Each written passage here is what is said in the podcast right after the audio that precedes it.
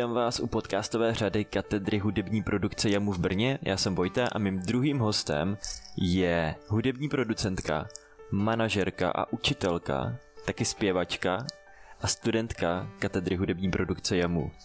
Míša Bolková od roku 2016 žije v Berlíně a pracuje pro světového muzikanta Kurta Rosenwinkla, se kterým založila malé nezávislé hudební nakladatelství,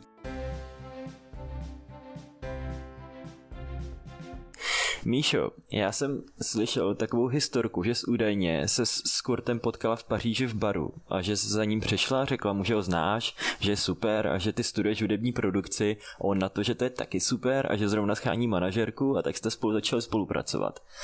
Mně to přijde trochu moc neuvěřitelný, takhle snadně to přece nechodí, takhle jednoduchý život není. Pověz nám, jak to bylo doopravdy. Jo, ahoj Vojto, díky za přivítání. A um, vlastně jsi to všechno řekl tak, jak to bylo, je to pravda. Pořád tomu nevěřím. vlastně jsou tam malé detaily, že já jsem vlastně ani pořádně Kurta neznala. A přišla jsem za ním víceméně jako ze zvědavosti, protože nebyl to jen tak jaký bar, byl to jazz club, byl to Duc de Lombard v Paříži, kam mě moje skvělá kamarádka Maggie Samková, která mimochodem taky pracuje v našem odvětví, pozvala na koncert uh, Jamesona Rosse, což je úplně jiný muzikant, jakože ten tam ani ten večer nehrál, to ještě jako víc nahodila, než si vlastně řekl. Aha. No, zkrátka, to byla dlouhá noc a um, já jsem se trochu nudila popravdě a do dveří přišel Kurt Rosenwinkel, který tenkrát v Paříži hrál uh, s Philharmonií a Vyšajem Cohenem a šel si v podstatě zadžemovat ten večer ani nehrál na kytaru, jakože proto je slavný, ale na klavír a to samozřejmě zaujalo a on vynikající muzikant, který dokáže ošalit nejednu mysl, aby se potom za ním přišla jako porozpovídat. a to jsem byla já teda a, a strašně to zarezonovalo, jakože byl to zázrak určitým způsobem, ale taky spíš bych řekla rozpoznání energií a rozhodnutí komunikovat dál a pak se stal ještě jeden zázrak a to ten, že on mě poprosil, abych mu zabukovala koncert v Praze pro jeho novou kapelu. A to turné, které potřeboval vyplnit, bylo za tři týdny. A to když jako zmíníš jaké, jakémukoliv bookerovi, tak ti řekne, že to je nemožné. A já jsem booker nebyla a v životě jsem nic takového předtím nedělala a proto jsem nevěděla, že to je nemožné. A stálo mě to jeden e-mail do Jazzdoku, přesně jeden e-mail, opakuji. A až potom vlastně v Praze, když uh, na ten koncert přijel, tak jsme se rozpovídali ještě víc a zjistili jsme, že by nám to mohlo pracovně fungovat a je to pravda. A už to trvá pátým rokem a je to pořád pravda. to je neuvěřitelný. Takže ty se před pěti roky přestěhovala za Kurtem do Berlína. Co byla vlastně počáteční, ta první náplň tvojí práce? Šlo o to od nuly založit a vést nový label, nebo to ještě nebyl předmět tvojí práce hned ze začátku? Byla to od začátku náplň mojí práce. Nebylo tam ještě tolik zodpovědností a nikdo z nás pořádně nevěděl, co, co máme přesně udělat. Ono to bylo tak, že Kurt Rosenwinkel už byl na několika labelech předtím, včetně Universal a různých jiných menších jazzových a rozhodl se, že to všechno nechá za sebou a založí si svůj vlastní, aby mohl být uh, bezmezně kreativní. A právě obklopil se mladými lidmi, kteří věděli už, jak to trochu v tom biznise chodí, ale samozřejmě ještě ne tak moc zkušenými, aby byli ohraničení nějakými, jako není to mhm. možné mm. věcmi. A já jsem vlastně přišla na základě toho, že jsem vyplnila přihlášku pro Erasmus a já mu mě podpořilo v tom, abych tohle mohla začít dělat. Takže první rok jsem byla vlastně stážistka, ale taková stážistka, která už to tam tak trochu organizovala a vytvářela tu strukturu. Ale popravdě jsem si hledala na Wikipedii, co je vlastně náplní hudebního vydavatelství a do dneška se tomu směju, že vlastně to byla strašná výzva, že se vůbec naučit, co to je a pak to začít dělat a trvalo roky, než se to stabilizovalo a vlastně to pořád stabilizujeme. Ono, je to pořád velký, je, je to proces, no. Ty se to už tak nějak naznačila, tak já to jenom, jenom zopakuju, protože to je podle mě docela důležitá věc. Ty se totiž v té době, kdy se poprvé stěhovala do Berlína, eh, byla ještě pořád studentka magistru hm, na jamu. Jak se to dalo skloubit vlastně? No, no, já jsem v podstatě ještě pořád studentka, protože jsem ještě pokračovala na doktorské studium. Které taky uh, realizuju odsaď. A což je teda, promiň, což je vlastně takový jako uh, důkaz toho, že se to dá skloubit a dobře. Dá se to skloubit, ale samozřejmě je potřeba mnoha kompromisů. Um, popiš nám ten proces, prosím. Zvlášť ze strany pedagogů, kteří mě podpořili tak, že si to budu do dneška a do smrti vážit. Protože to způsobilo to, že jsem se tady vlastně mohla zabydlet, najít si tady komunitu přátelé a jsem tady doma a za to jsem moc vděčná škole. A potom se tam samozřejmě byla ta výhoda, že jsem byla na Erasmu, takže těch, ten rok to bylo legální. Mm-hmm. A potom, když jsem dokončovala toho magistra ten další rok, tak jsem se vracela, když jsem mohla a potom jsem se dokonce na pět měsíců přestěhovala zpátky do Brna, takže to není úplně tak, že bych opravdu byla jenom tady a byla jsem, když jsem mohla, tak jsem vlastně jela do Brna na lekce a tak dále. Takže byly to kompromisy z obou stran, řekla bych. Um, ale co jsem moc ráda, že mi škola vyšla vstříc, že mě nechala eh, na té, na té stáži tak dlouho, jak jsem jenom mohla. Jsme to opravdu vyždímali, ten, ten, ten potenciál z toho, že můžu vyjet a že tam můžu být. My už jsme zmínili, že ty jsi eh, studentka doktorského studia. Můžeš nám trochu přiblížit, na co se zaměřuješ ve své dizertační práci? Uh-huh. Tak vzhledem k tomu, že už jsem si teda z té Wikipedie přečetla, co to ten label je. a zjistila jsem, že to jde dokonce ještě hlouběji a ty aktivity, že jsou uh, nekonečné a že je moc zajímavý sledovat taky, jak to dělají ostatní, protože když člověk potom začne chodit na různé konference a bavit se s lidmi, kteří to dělají, protože to se stane přirozeně, když vás zajímá, jak se to děje, tak se začnete ptát, a pak se mi nějak otevřely oči ohledně toho, jak eh, vlastně ten hudební průmysl se posunul, ale zároveň pořád a některá hudební vydavatelství se s tím nechtějí smířit a tak dále. A začaly se mít trendy v tom, jak se to má dělat. V podstatě, aby uh, přišel ten nějaký finanční zisk a dejme tomu třeba nějaké promo pro, ten, pro tu firmu i pro ty umělce a nějaký artist uh, management a tak dále.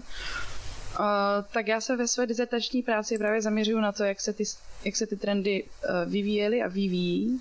Víceméně popsat tu historii, ten vývoj a potom to zjistit, jak to vlastně dělají ty malé jazzové labely. Už jsem to specifikovala míň, jako jsem takový uh, dizertant trichtyrového typu.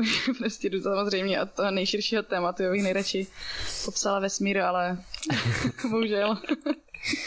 Takže budou to malá jazzová vydavatelství a vývoj jejich strategií v nahrávacím průmyslu. Takže tahle problematika, tohle téma malých nezávislých jazzových labelů, to ti nebylo blízké vždycky, to přišlo až teď s tvojí současnou prací. Přesně tak. Já jsem předtím, než jsem nastoupila tady v Berlíně do hardcore, nebo než jsme začali dělat hardcore, Uh, tak jsem pracovala pro Brno Contemporary Orchestra jako manažerka, uh, což byl což je vlastně klasické hudební těleso. Předtím jsem studovala klasickou hudbu, spíš jsem byla v takových projektech, co se zaměřovaly na operu nebo orchestrální hudbu a tak dále. Nikdy jsem ani k jazzu v podstatě nečuchla. Ale v třetím ročníku na Jamu jsem začala bydlet s jazzovým bubeníkem na privátě a ten mi do toho začal trochu zasvěcovat a začala jsem chodit do těch brněnských superklubů jako Ebisu a Jazz Club, uh, Jazz Club, sorry, uh, Music Lab. A chodit, začala jsem chodit na koncerty na katedře, jazzové katedry. Takže to začalo takhle a pak jsem se začala dozvídat, že tihle lidi jsou vlastně fajn a mému srdci nejbližší, nejspíš pro práci asi. Samozřejmě, že bych se kdykoliv byla schopná vrátit do klasiky, protože tam jsou taky úžasní lidi. Ale zkrátka se to stalo takhle, no. Vraťme se ale zpátky k tvýmu labelu. Ty jsi teď zmínila, myslím, myslím si, že jsme dosud neřekli přesně, jak se jmenuje, je to Hardcore Records. Je to mm-hmm. tak? Ne hardcore jako, uh, jako ten punk, ale jako... Jako srdíčko. Jako srdíčko. Ty kromě toho, že spravuješ chod toho labelu, tak se taky troufám si říct, kreativní manažerka jeho charitativních projektů, eh, říkáte tomu Hardcore for the World, se kterými navštěvuješ různé země po světě a nahráváš vždycky jednu skladbu s místními lidmi. Výtěžek potom ze skladeb putuje na charitativní účely. Já jsem to záměrně řekl velmi zjednodušeně. Mohla bys to prosím sama vysvětlit posluchačům, o co přesně v Hardcore for the World jde? Jo, Vojtí, máš to moc pěkně nastudované, protože to víceméně ono, jako ve zkratce opravdu je to tak, že um, nebo já to spíš popíšu, jak od začátku, jak to začalo a jak ta iniciativa vznikla, to mi přijde jako taky moc zajímavý příběh, Určitě. protože když jsem začala pracovat pro Hardcore, tak um, to léto předtím jsem byla v Barceloně na výlet, jen tak. Strašně mě začala unavovat turistika a být turistou. A um, říkala jsem si, příští rok musím být zkrátka užitečná a něco dělat prostě pro ostatní lidi, že mi nebavilo být ta, která si koupí tu falešnou vodu prostě za 5 euro a, mm. a tak. A tak jsem se začala koukat kolem sebe a zjistila jsem, že jsou různé možnosti. A našla jsem jedno zajímavé místo v Zambii, v Africe, kde bych mohla připravit svůj vlastní hudební program pro děti v siročinci. A tak to začalo. A zeptala jsem se teda svého šefa Kurta, jestli můžu na měsíc odjet jen tak. A on říkal, co budeš dělat? A říkám, hele, ty, našla jsem jen takový siročinec. A čirou náhodou tam bylo nahrávací studio v tom siročinci. prostě jeden nadšenec, bývalý sirotek, tam začal budovat. A tak on říká, no tak tam udělej prostě hardcore projekt nějaký, něco prostě. a tak to začalo vlastně.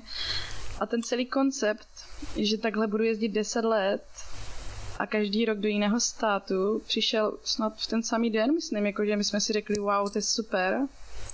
A možná bych příští rok mohla jít jinam, udělat to znova.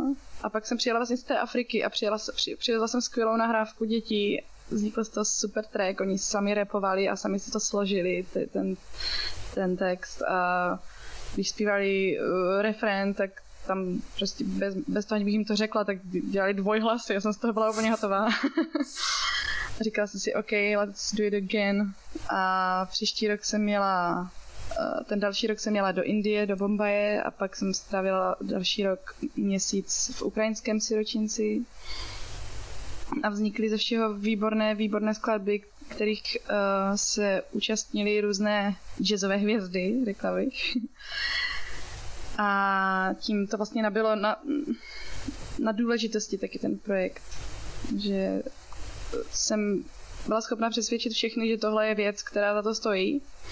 A pokračuju v tom, protože za 17 dní, 16 dní mi vychází další písnička, která se jmenuje Hardcore for Home a bude fungovat jako substituce projektu Hardcore for Brazil, který se nemohl odehrát ze známých důvodů. ten minulý srpen vlastně, takže jsem zůstala v Berlíně a natáčela jsem s uprchlíky v místním refugee campu. Vidíš to, to a jsem ani nevěděl. Zase nám na tom eh, hraje spousta zajímavých lidí, jako Eric Harlan, skvělý bubeník, Mark Turner. Že nemůžu být více vděčná za to, že do toho šli.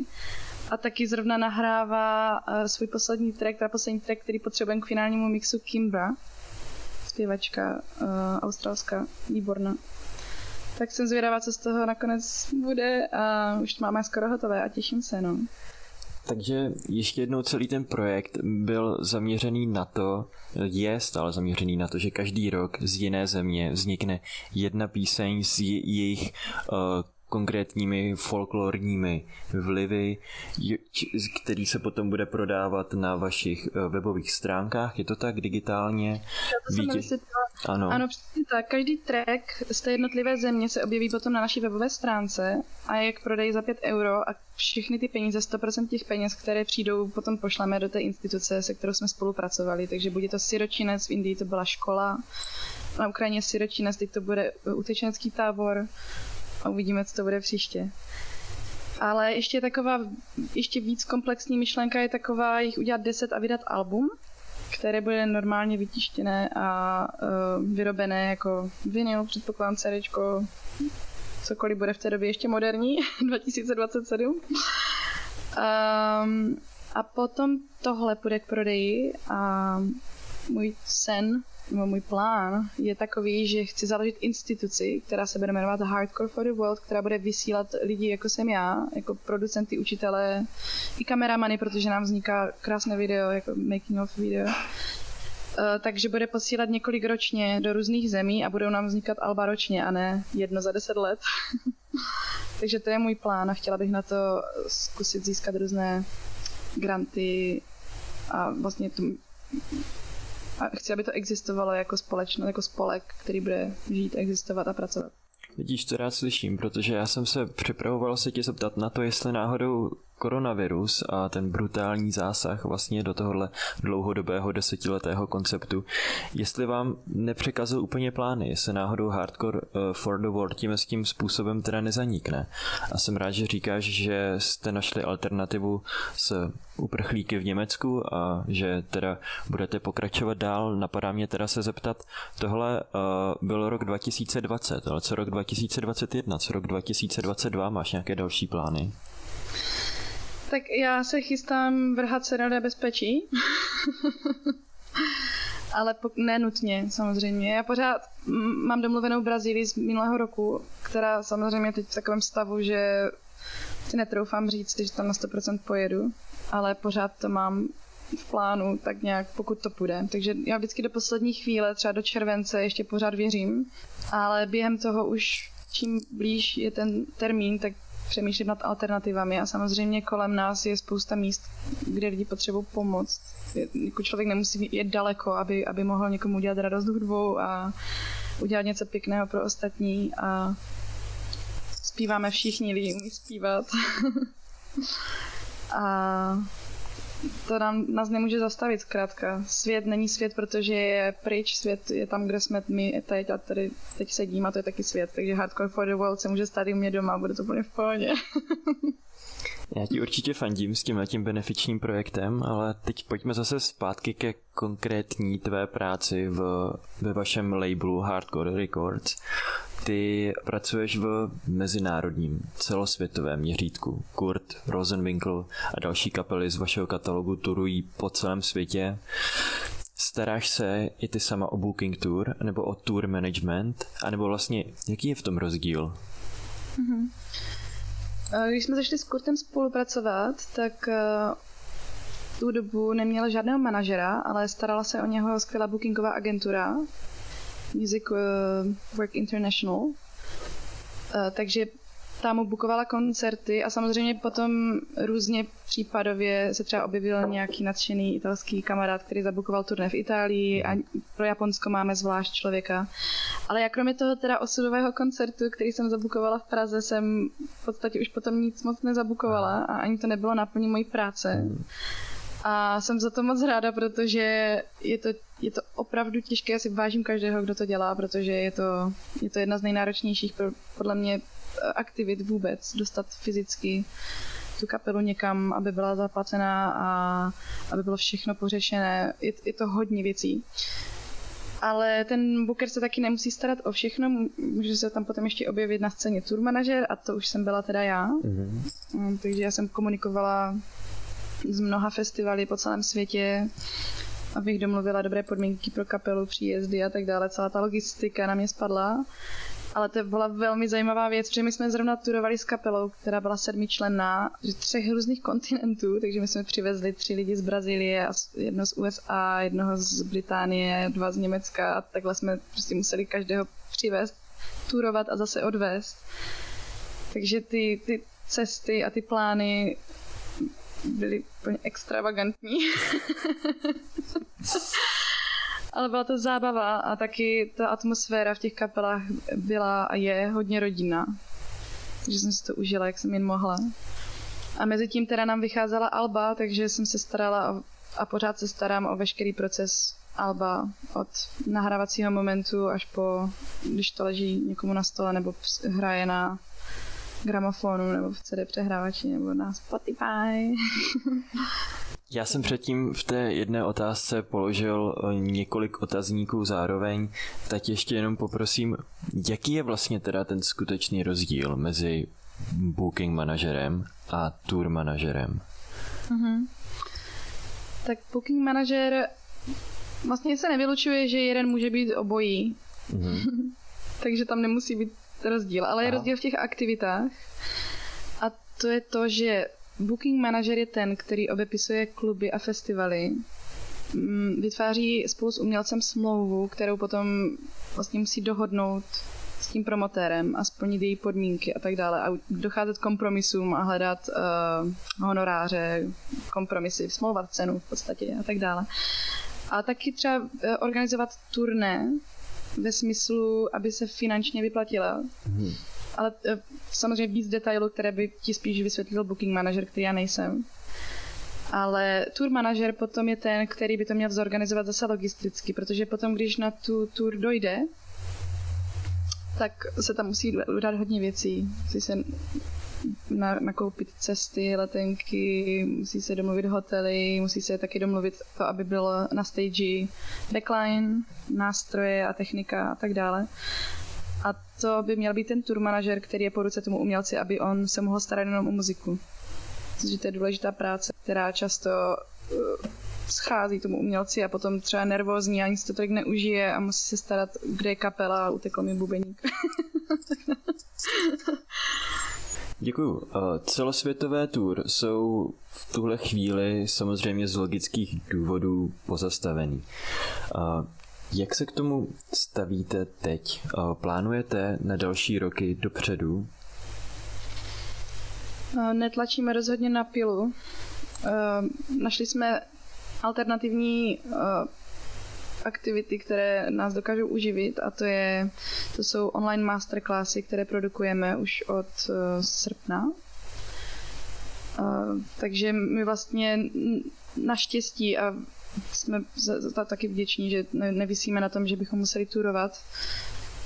A asi spíš u Kurta to bude tak, že bude čekat, až si ho někdo pozve někam a tak dále protože teď to nejde. Zkrátka, že čekáme, až se to uvolní, ale ne, nemusíme tlačit na pilu. Ale znám prostě hodně muzikantů, kteří zkrátka se pořád snaží, turujou, berou třeba streamovací koncerty a jezdí do zahraničí i kvůli ním. A myslím si, že to je dobře. A myslím si, že tahle ta celá, tady ten celý fenomén tour a tak dále, že se to vrátí a doufám v to, protože je to krásné prostě se potkat s publikem a hrát a taky vlastně v době před koronové to bylo jeden z největších potenciálních výdělků pro umělce, když víme, že prostě digitální hudba a tak, že tam je ten přerod a že to trochu trpí finančně ta, ta, ten nahrávací průmysl, ale to se taky podle mě zlepší. Zkrátka ne, nebukujeme ještě turné, ale mm-hmm. jsou kolem nás promotéři, kteří už nás zvou, ale každý to dělá s takovým jako trochu už očekáváním, že se to bude muset zase posunout.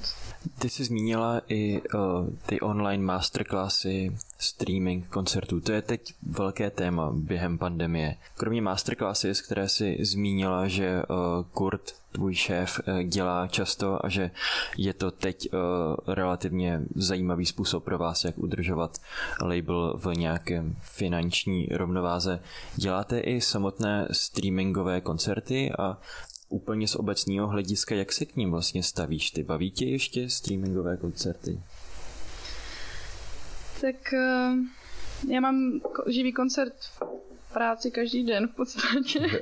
že mám, já, já jsem šťastná, protože mám spoustu hudby um, skrze alba, které produkujeme. Takže to není úplně živý koncert, ale mixujeme a tak dále, takže já úplně netrávím moc času tím, že bych sledovala hodně dalších věcí, protože to prostě nejde často, ale mám spoustu přátel, který, kteří dělají krásné projekty, moje sestra dělá krásné projekty a streamované koncerty. A vlastně jsem obklopena tolika hudebníky, že mě to nemine a já se na ně ráda podívám, protože to jsou přátelé. Ale um, streamované koncerty si myslím, že já si myslím, že to je cesta, ale že ta technologie ještě není tak vychytaná. Je tam určité spoždění, ale jsou různí zajímaví umělci, kteří dělají skvělé věci, jako třeba Dan Tepfer, který dokázal vymyslet, výborný pianista americký, který dokázal vlastně vymyslet technologii, která umožňuje hrát živě pro dva lidi, kteří jsou od sebe třeba půl, myslím, že i víc než kilometr asi. Takže v Americe v různých dvou domácnostech hrajou prostě i trio už se stalo Erikem Halandem a uf, s kontrabasistou, teď jsem vzpomenu, ale Dan Tepfr, skvělý, čekněte si Dan Tepfra. a teď jsem dělala nádherný stream Pedra Martínce z Brazílie, kde nefungoval obraz moc, ale zvuk byl nádherný, tak já jsem prostě jenom lehla, zavřela jsem oči a věděla jsem, že to hraje teď a bylo to, bylo to úžasné, takže má to, má to svůj potenciál, myslím si. Ale ne, nemůžu lhát, že nám všem chybí živý koncert, ale nejenom proto, že tam je ta hudba teď a tady, ale jde taky o to, že až ten koncert skončí, tak se všichni potkáme a povídáme si. A to nám podle mě chybí úplně nejvíc. Ten stream prostě nenahradí a prostě obejmout a placnout si a mimika a všechno a řeč těla nám chybí a vůbec, takže nejde o to, že by byl stream špatný, ale prostě potřebujeme se potkat. Dá se říct, že by se nějak ten celosvětový lockdown a právě ten hlad, ten nedostatek po živém koncertování, po tom fyzickém kontaktu podepsal na prodejnosti eh, a streamingu vaší muziky? Uh, řekla bych, že ano, že lidi víc kupují muziku. A zrovna ty masterclassy si myslím, že by nešly asi tak dobře v normálních podmínkách. A to i z toho důvodu, že lidi jsou zkrátka doma a mají na to čas a taky, že chtějí být v kontaktu se zajímavým umělcem, se kterým by se právě normálně potkali třeba po tom koncertě.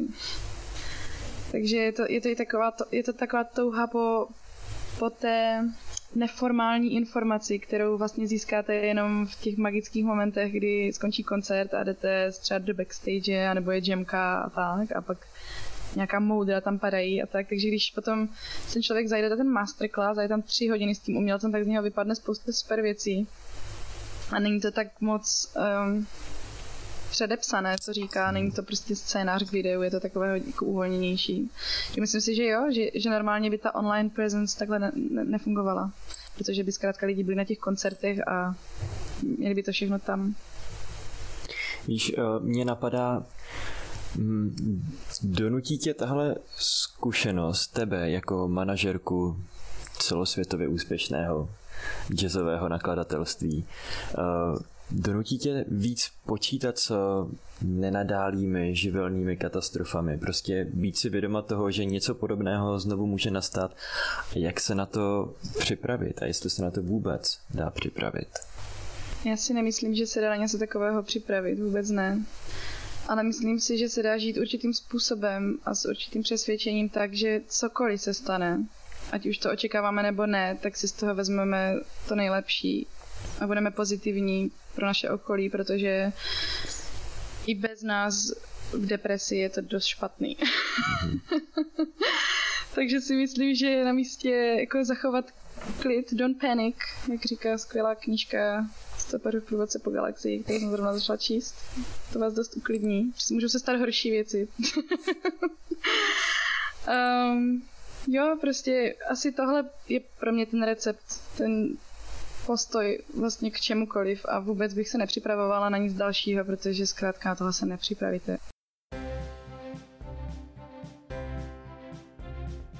Víš, Míšo, napadá mě co bude asi první věc, kterou uděláš, jakmile budeme zase moc dělat všechno volně, tak jak jsme byli zvyklí? Já nemyslím jenom z profesního hlediska. Na co se vlastně nejvíc těšíš? Já se strašně těším na koncert, jakože to mě nejvíc, jako, teď to vypadá, že nemám osobní život, ale ne, moc se těším, moc se těším na koncerty, moc se těším na to, co jsem řekla, že, že nám chybí, když se koukáme na stream. Moc se těším do kina. Těším se do divadla a těším se na berlínskou filharmonii, která mimochodem uh, už hrála nedávno. Všichni byli otestovaní vevnitř, ale já si radši počkám, až to bude úplně v pohodě, nebo aspoň z, velkých, z velkého procenta v pohodě. Taky se těším, že budu moct jezdit přes hranice a navštěvovat moji rodinu tak, jak se mi zlíbí. Bez karantén a bez testů. Protože kvůli tomu se často rozhodnu tak, že nejedu, protože by mě to potom zastavilo v práci na 10-12 dní třeba. Těším se, že uvidím Segru, která, uh, kterou jsem neviděla už dlouho. O tvojí segře už jsme se zmiňovali, ale možná by stálo za to eh, říct přesně, eh, kdo to je. Nikol Bolková, tvoje sestra je mimo jiné také absolventka Janáčkové akademie muzických umění a v současné době velmi úspěšná, ehm, řeknu jazzová klavíristka. To na o sobě netvrdí, ale jak říká já sama, vím, já tak vím. všechno někam patří, tak zařadili do jazzu a tak, ale já jsem s tím v pohodě. Každopádně je to, je to výborná klavíristka a aktivní a teď bude vydávat své třetí album na Animal Music a strašně těším. Je věnovaný mému tátovi, který bohužel zemřel v srpnu. Takže ještě tohle vlastně celé prožíváme spolu během téhle koronavirové krize. A vlastně i to je další věc, která může, vlastně jsme měli štěstí, že jsme mohli všechno vyřešit v srpnu, kdy ty restrikce nebyly tak tvrdé. Ale teď jsem ráda, že, že se to třeba nestalo teď, kdy, kdy prostě se nemůžeme ani potkat, nemůže být pohřeb a takové věci. Takže já moc je mi líto každého, kdo si prochází něčím takovým v těch nejhorších restrikčních obdobích, protože takové věci se dějou pořád. Tak já se jenom nejvíc těším na to, až ten svět oddechne a bude moct dělat všechny normální věci jako dřív, anebo aspoň minimálně bez restrikcí, tak abychom si neublížili jeden druhému. Jaké jsou jinak tvoje dlouhodobé plány? Samozřejmě během sedmi let dokončit Hardcore for the World, dodělat doktorát, co pak, co dál? Tak Hardcore Records je ještě tak malinké, vlastně pořád nemáme tolik umělců, nemáme ještě tolik desek venku, kolik bychom mohli mít nebo budeme mít v budoucnu, takže hudby je na světě spoustu, takže já chci pořád budovat značku Hardcore a vydávat spoustu skvělých věcí. A až to půjde, tak vyvážet ty kapely ven, domlouvat jim bookery, domlouvat jim partnerství a agentury, aby zkrátka každý, kdo věnoval život hudbě a rozhodl se tak, dostal, co si zaslouží. A vlastně skrze nás dostal komunitu taky kter- lidí, kteří jsou strašně fajn, mega sympatičtí a, a hrozně fair. Takže budovat takovou komunitu za to stojí, když čím tak nějak jsem starší, tím si uvědomuji, jak to je special mít, být ob- obklopený lidma, kteří uh, věří ve stejné hodnoty. A jakože si myslím, že se mě to poštěstilo a štěstí, ale taky to je ongoing process. tak toho si chci držet pořád a růst. Taky jsem se začala učit nové jazyky, učím se portugalsky a začala jsem nahlížet více do jazzových harmonií a cvičím na klavír koupila jsem si kontrabás a strašně chci tu hudbu objev- objevovat ze všech možných koutů a ze všech možných stran zevnitř, zvenku a business a, a hudba. A snažím se nahrávat, skládat své písničky, ať už jako hobby, anebo jako abych se dokázala vžít taky do toho, do toho umělce a taky prostě pokračovat být umělcem, protože pořád přece jenom jsem vystudovaná zpěvačka, baví mě to.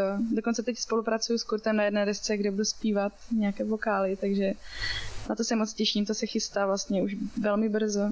Naučila jsem se spoustu technických věcí, co se zvuku týče.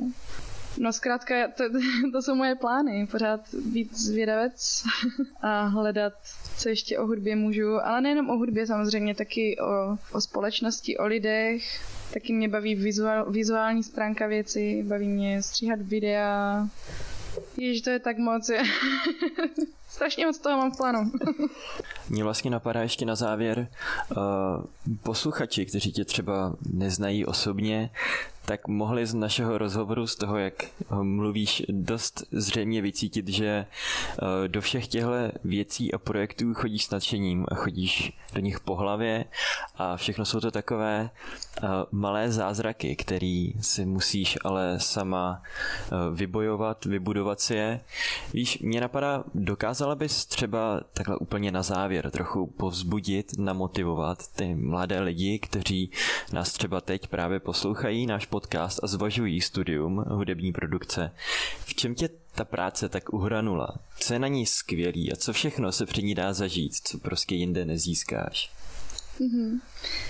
Tak ono, my samozřejmě víme, že studium není to, to též, co práce, ale Jamu, uh, Je skvělá v tom, že nás hodí do těch projektů, i když jsou vlastně taková laboratoř, tak uh, si pamatuju, když jsem vlastně ve druhém ročníku dělala na komorní opeře, jak velkou zodpovědnost jsem cítila za svůj úkol.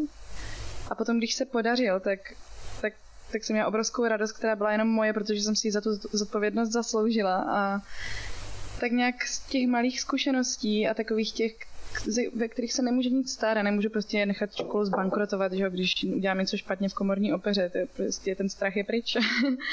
Ale je tam určité procento toho strachu, i třeba, že dostanu špatnou známku, že mě vyhodí ze školy, cokoliv to může být. A ta zodpovědnost je strašně těžká na začátku, ale potom strašně rewarding, jakože se to vyplatí, protože ten výsledek je za odměnu a taky takhle to v životě už potom bude. že kdykoliv jsem do, do něčeho šla, tak jsem věděla, že když se to nepovede, tak to bude průšvih. Nebo když tady teď špatně investujeme, tak to bude třeba průšvih. Ale nakonec, když nejde o život, tak, tak všechno se vyřeší a všechno... A, a když se spletete, když třeba půjdu na nějakou školu a nebude se mi tam líbit, tak to se dá taky změnit. vlastně cokoliv, cokoliv i v životě udělám, tak můžu odčinit, kromě teda uh, života a smrti, otázky života a smrti. Ale není nic, co by, co by se nedalo vrátit zpátky ve smyslu chyb. A vlastně většinu chyb, které jsem kdy udělala, ani nechci vrátit zpátky, protože bych nebyla poučená, že jo. a takhle vlastně potom, když člověk je schopný brát každou chybu jako, jako benefit, jako lekci, což je stará, starý, stará známá uh, hláška, ale je to velká pravda. No, takže když, když ten student cítí v sobě, že je pro něco nadšený, tak není důvod vlastně zatím nejít okamžitě hned a zkoušet a natřískat si stokrát. A když se jim to nebude líbit, tak můžu jít jinam. Ale když jo, tak to je skvělý. No, tak skvělý, Míšo, já ti moc děkuju za rozhovor. Bylo to s tebou jako vždycky hrozná zábava. Měj se skvěle, zdravím do Berlína a budu se těšit, že se někdy třeba v Brně zase uvidíme i tváří v tvář a ne monitor skrz monitor. Taky doufám, Vojti, díky. Děkuji za rozhovor.